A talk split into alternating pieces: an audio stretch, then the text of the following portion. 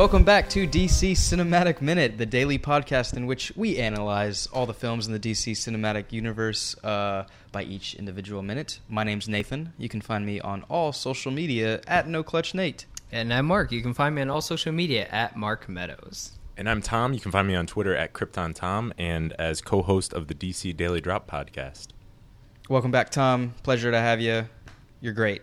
Today, we're talking about minute number 134 of Man of Steel.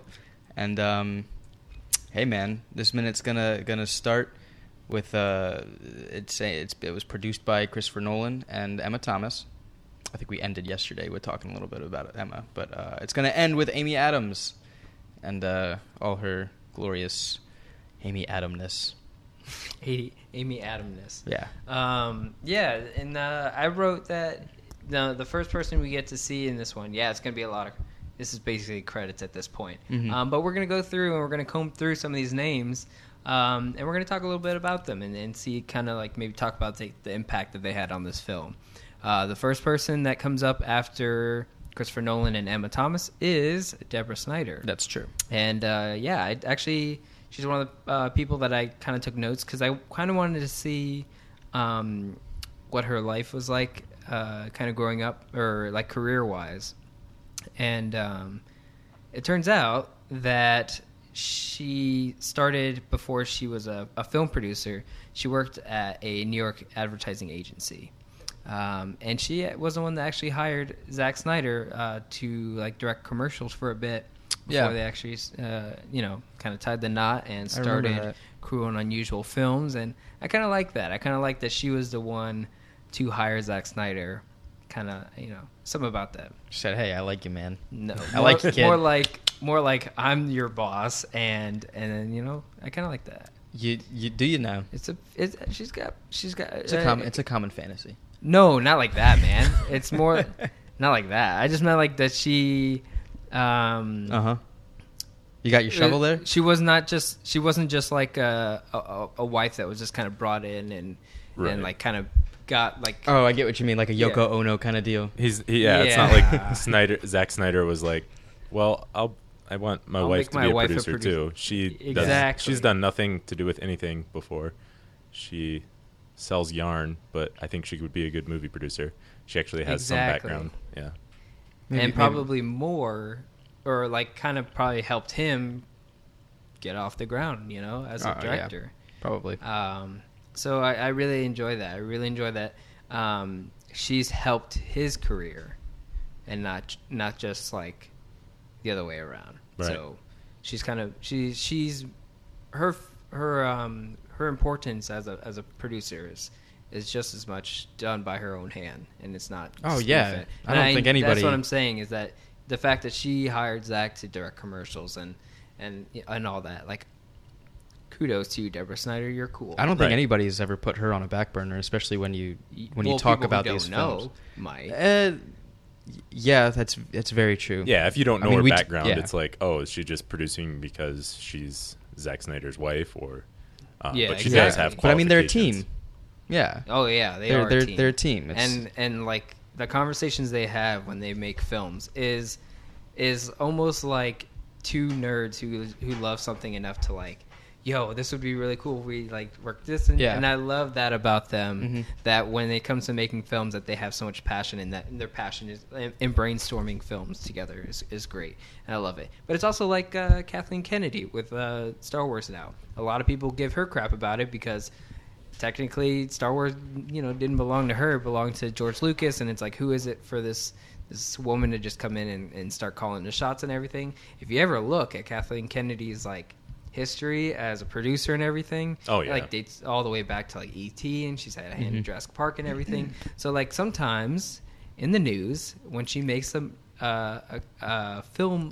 decision in a film, and some people get pretty angry about it, I always have complete faith in her because she has been behind some of the greatest films ever. So it's one of those things. Welcome back to Kathleen Kennedy Praising Minute. Yeah, there you go. My name is Mark.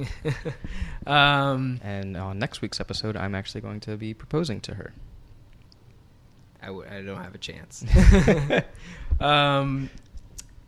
I have some notes on John Peters, but I don't want to skip anyone. Do you guys have any notes for anyone before I talk about this particular guy? No, go ahead. Yeah. It's just going to be me talking about people, right? No.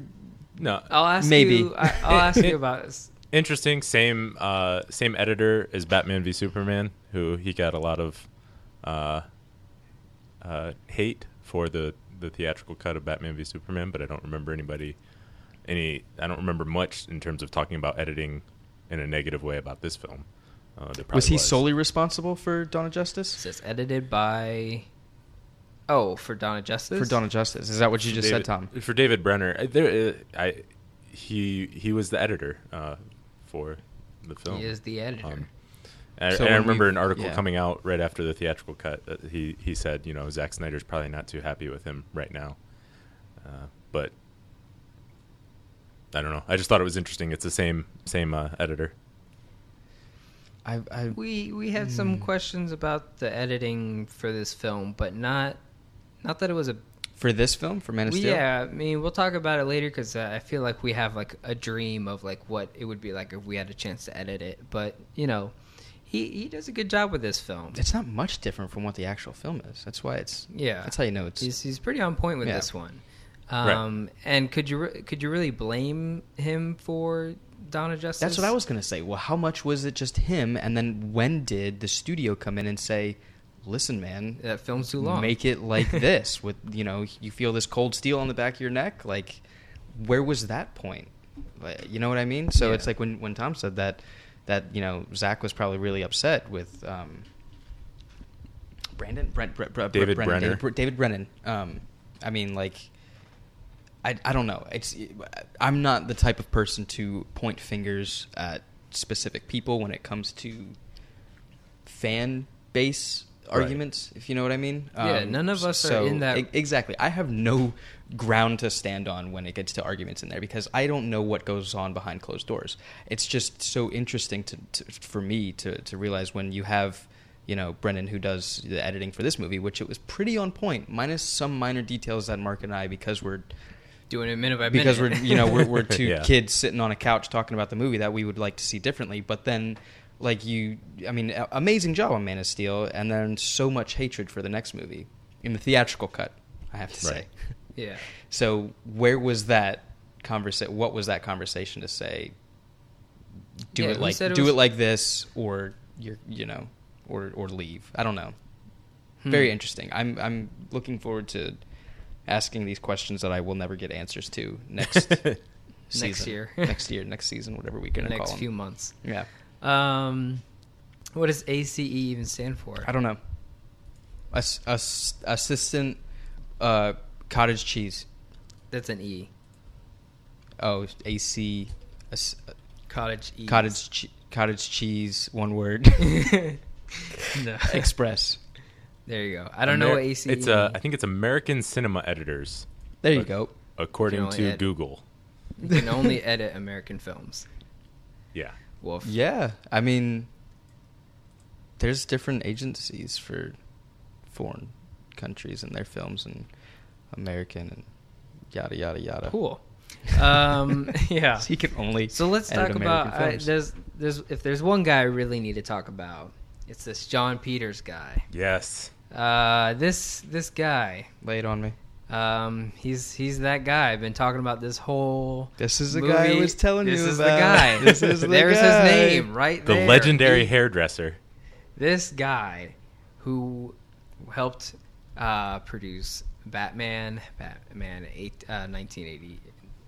You're talking about Batman and Returns? Is that what you're saying? No. Well, he worked with Tim Burton on those films. Yeah. He wanted to do Superman Lives. Mm-hmm. This is the guy... And this explains why there are polar bears in this film. This explains the Thanagarian snare beast that we get in this film. This guy's movie. And if I see this guy's name on the sequel to Man of Steel, it's going to be some Brainiac. I know it already. What was the Thanagarian snare beast? That was the world engines whipping octopus. Oh, yeah, okay. Okay, got that. That's right. I'm telling you, man. It's John Peters' guy. Watch out for this guy. What are your hopes for John Peters? What am I hope? So you're saying that like if you see IMDb come out with like early release production stuff of Man of Steel 2, if he's tied to the next film, he's gonna want Brainiac, and I don't want Brainiac as the next villain. Well, I'm pretty confident he won't have any creative input on anything going forward, but he is still making money off of these films, which is a different story entirely. Yeah. Does he not work with Snyder or anything, any Warner Brothers or anything? But I don't know about now, but he's usually tied to Warner Brothers. So he was connected all the way back, you know, with Superman Lives, with Burton, mm-hmm. and some really great stories by Kevin Smith mm-hmm. talking about him, the death of Superman Lives, what happens, and yeah. there's some YouTube clips of him talking about it. John Peters is an interesting guy, but he was apparently banned from the Man of Steel set by Christopher Nolan, but he was still contractually connected to the Superman for being back on Superman Lives, working on that, and he made 7.5% of the gross box office for Man of Steel just from old contracts. Say that one more time. That's a woof. 7.5% of the gross box office. That's gross insane. Box office. That's insane. Yeah. That's yeah. Woof. Why do you? Does it say why he was banned? It was just like this. He's weird, a weird dude. This weird guy. Yeah. I don't know. You gotta have polar bears. He's got that weird. He's that weird input guy. He's that like. And so it's one of those things where it's like, can you just like step away? Can you not backseat drive this? Yeah, I don't know if you got any notes on that, but he was the one who I think you guys talked about this before, but you know, he didn't want Superman flying. He didn't want him in the costume, and he wanted him to fight a giant spider because you know, spiders are so scary. Mm-hmm. And he wanted the polar bears too. Yep, because polar bears are so scary. Exactly. That's actually what he said. If you ever look at the Kevin Smith telling the story, you know, spiders are the deadliest creatures in the whatever animal kingdom. Yeah. And he says the same exact thing about the polar bears. And then he I don't know. He's and he started. Did he get his own title card? Is he paired with anybody? He got his own. He's the last one before it says based upon characters appearing in comic books published by DC Entertainment. And then we get two names after that. It says Superman, created by Jerry Siegel and Joe Shuster. Mm-hmm. I don't know much. I know there's with other characters and stuff, there's usually some controversy over who gets credit for some characters. Was there ever controversy between these two? Were they ever fighting for... Was it a Bill Finger, Bob Kane situation? Or there was another one, Jack Kirby and... Stan Lee and everything. Yeah. Jack Kirby and everything. That's a good one. They, as far as I know, they always got credit, but that didn't mean anything financially. Yeah. It took them so long to get the credit. Like, I mean, it was a while for it to be like, you know, Superman character based on, you know, created by Siegel, and it's just it was just a whole mess. And financially, they didn't really get anything until, basically they didn't get any kickback until after their death. Yeah. As I know. You're telling me both of these people? They sold the rights to the likeness of the character. They sold Superman to Detective Comics in the 30s for something like $100 and something, like something... Something weird, you know, obviously in the 30s. So they both got the short end of the stick. In 1930, yeah, exactly. And then, you know, great success of the character, and then they come back and was like, hey, what the hell? Can we have our character back? And they're like, no, get out. And they're like, all right, well, this is our character. Like, you still owe us money from Action Comics #1. I'm pretty sure they got their initial, like, what they wanted, but then they wanted to have... Like you royalties know, or something? Yeah, they wanted to have the royalties. They wanted to keep on getting paid, and that never happened. And then, like, it went to court. It's still in courts, everything. It's, you know, this is, Superman is, I'm pretty sure right now, it's like Superman's going to be a public domain. Like, you know, anybody can claim Superman in, I think it's like 2033 or 2035, something ridiculous where it's like once that year hits, like DC is going to have to like smash that like button and be like, yo, this is our character, you can't do anything with it. Like once something clears up in courts. But it's still Now it's all about Superboy.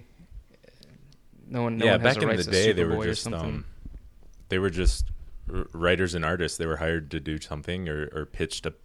They got paid for drawing those issues, and that was it. And it wasn't until decades later now where, your creations, you can get royalties and things like that. So they're among the forefront for creators getting more pay for their successful creations that other than just, being straight up work for hire. You did Action Comics 1 through 10. We'll pay you for those 10 issues. Have a good life.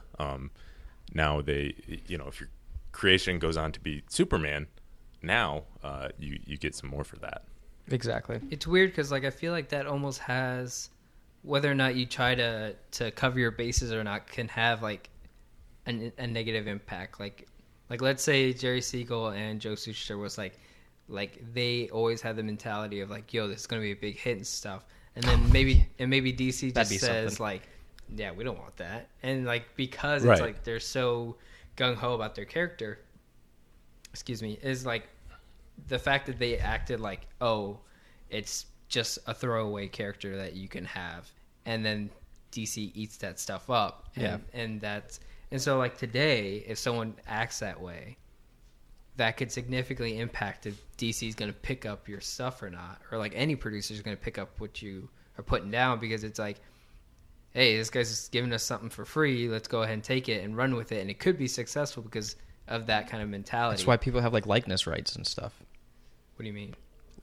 I can't go to DC Comics and draw yourself as a superhero. I can't draw myself in a Batman costume without, and saying hey, this is a new character that I have. They're no, there's likeness. You got a cowl. You have a cape. You can't you can't do that. You can't have red underpants and a blue suit with a red cape. You just can't have any character that looks like that. I'm pretty sure now DC is suing the heirs to both families. I think suing, countersuing. Yeah, well, the lawsuits have been in place since the 40s, so it's just been a continuous thing between both Superman and Superboy. And I'm pretty sure now the heirs they're being sued for an agreement that they made in the late 90s, I think. And they were saying I don't know, whoever was representing whichever family, I don't know, did something shady, and now that they're just now picking up on it, and it's this is bull crap. I don't know. It's just I thought that had gotten worked out, because I know there was something that Man of Steel had to go into production, the next Superman movie had to go in production because of the deal worked out with the estate, so the estate could make money off of they could sue for lost potential income.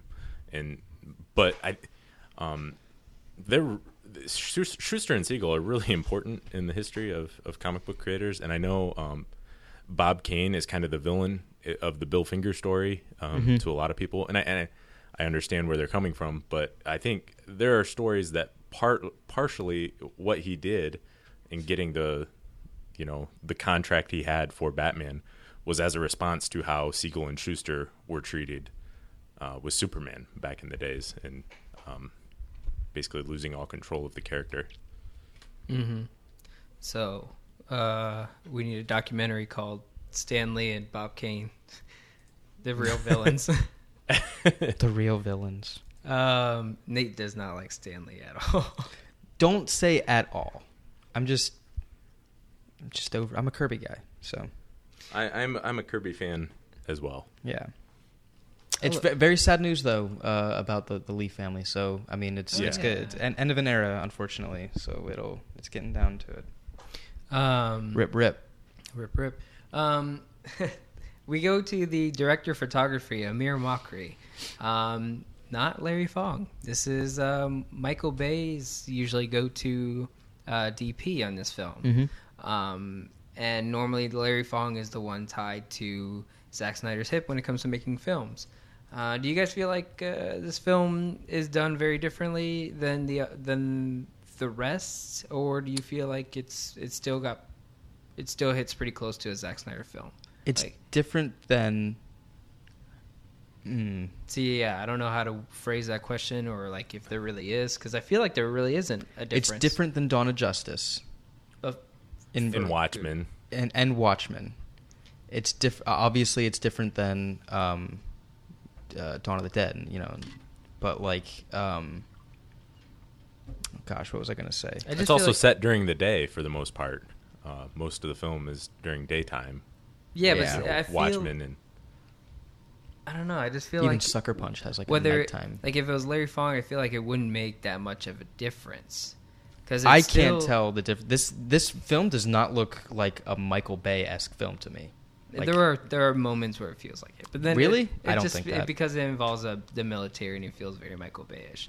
But that doesn't mean that it's not like a mere mockery. Is like he's not Michael Bay, so it's not. And I feel like it didn't matter. I don't know. Like if it was Larry Fong, the film might have still went the same way because I feel like I don't know. The shots never seemed like it changed the film that much.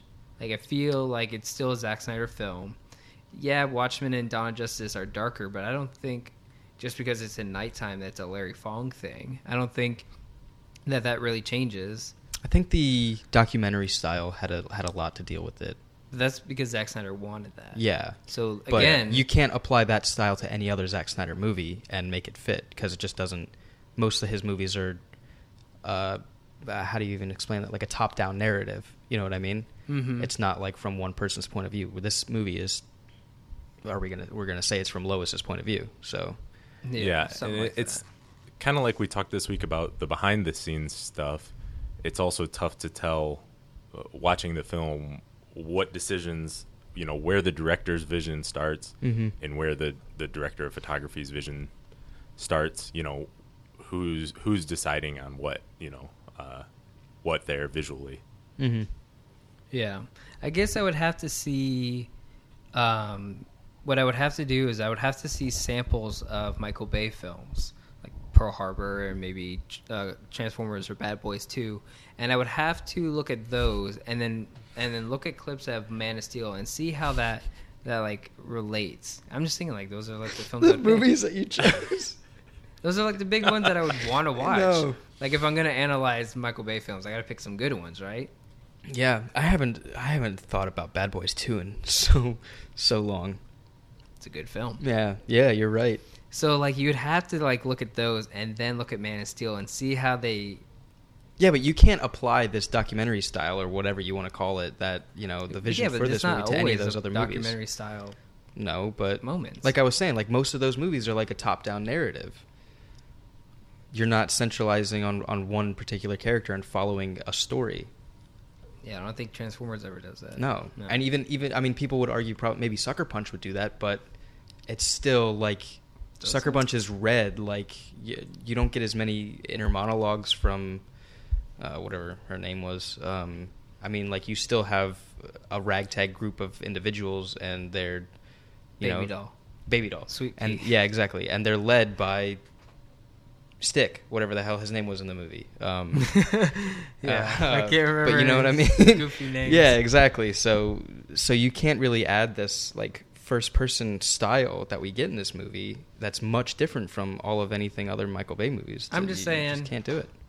I don't think it would have changed, regardless of the DP. No, I don't. Yeah, I agree with you. And that's not to dog on that. I don't want that to like feel like that affects anyone. Like I don't want it to seem like, I don't know. I feel like someone's gonna get mad at me now, saying like, oh, like you don't appreciate Larry Fong's like work. And it's like, yeah, I do, man. I'm just saying, like, I don't think if Larry Fong did this film over a mirror would have changed the film. I don't really think so. No, I don't think so either. But yeah, that's all I had. Hans Zimmer, he gets his title card in this one. Too? Yeah, man. It's awesome. Music by Hans Zimmer. Fantastic. Yeah. I think we've talked plenty about his significance in the film and all the great work he's done. Mm-hmm. We get this kind of Wesley Collar guy. He gets like a co-producer thing just kind of thrown in way after the fact, which kind of seems out of place, but that's okay. You know who he is? No idea. Yeah, I didn't. But then we get the VFX supervisor, John DJ Desjardins. We get right here. This is some other people I want to talk about. The costume designers. We get James. I guess you could pronounce it Aikson or Akison. Could be wrong about both of those. And also Michael Wilkinson. And in the Art of the Film book, they talk about how Michael Wilkinson is always usually Zack Snyder's kind of go-to costume guy. He was not available at the time. I'm assuming he was working on another film. So they rolled with James Aikson for just a little bit, and James came up with... He started the whole thing about the S and, like, how do we design Krypton based on the S, because that's such a weird-looking symbol, and we have to explain why it's an S. And so they worked with him, and he came up with a lot of the core designs in the soft prep of the film. And then when Michael was available, they kind of was like, all right, see you later, James. Bring in Michael again. And Michael kind of took what James worked on and expanded on it and flushed everything out and created what we have now in this film. So that's what happened. Sweet. Cool. And then Laura Kennedy and Christy Carlson, not Christy Carlson Romano. You wrote that down? Yeah, I did. Oh, my God. They did the casting. And then Henry Cavill. And then Amy Adams. Jesus Christ. Is there anything you guys want to talk about? Yeah, Ren Stevens is great. Yeah. Cool. No, yeah, I think that's it for... She's great in that... I think that covers it. That's that movie with Hilary Duff and her. It's like an ROTC movie. It's a Disney Channel movie. Cadet Kelly. Oh, there you go, Cadet Kelly. Welcome back to Cadet Kelly Minute. ROTC movie. That's yeah. Alrighty then. Well, we're gonna go ahead and wrap up for today. Don't forget to check out DC Daily Drop with Tom and Zach. You can also find us on all social media at DCEU Minute, 2oldmedia.com, Tarantino Minute. And we have a Facebook group called DC Cinematic Minute Listener Society, where we talk about Man of Steel Minute and soon-to-be Dawn of Justice Minute. And, yeah, we'll catch you guys tomorrow here on DC Cinematic Minute.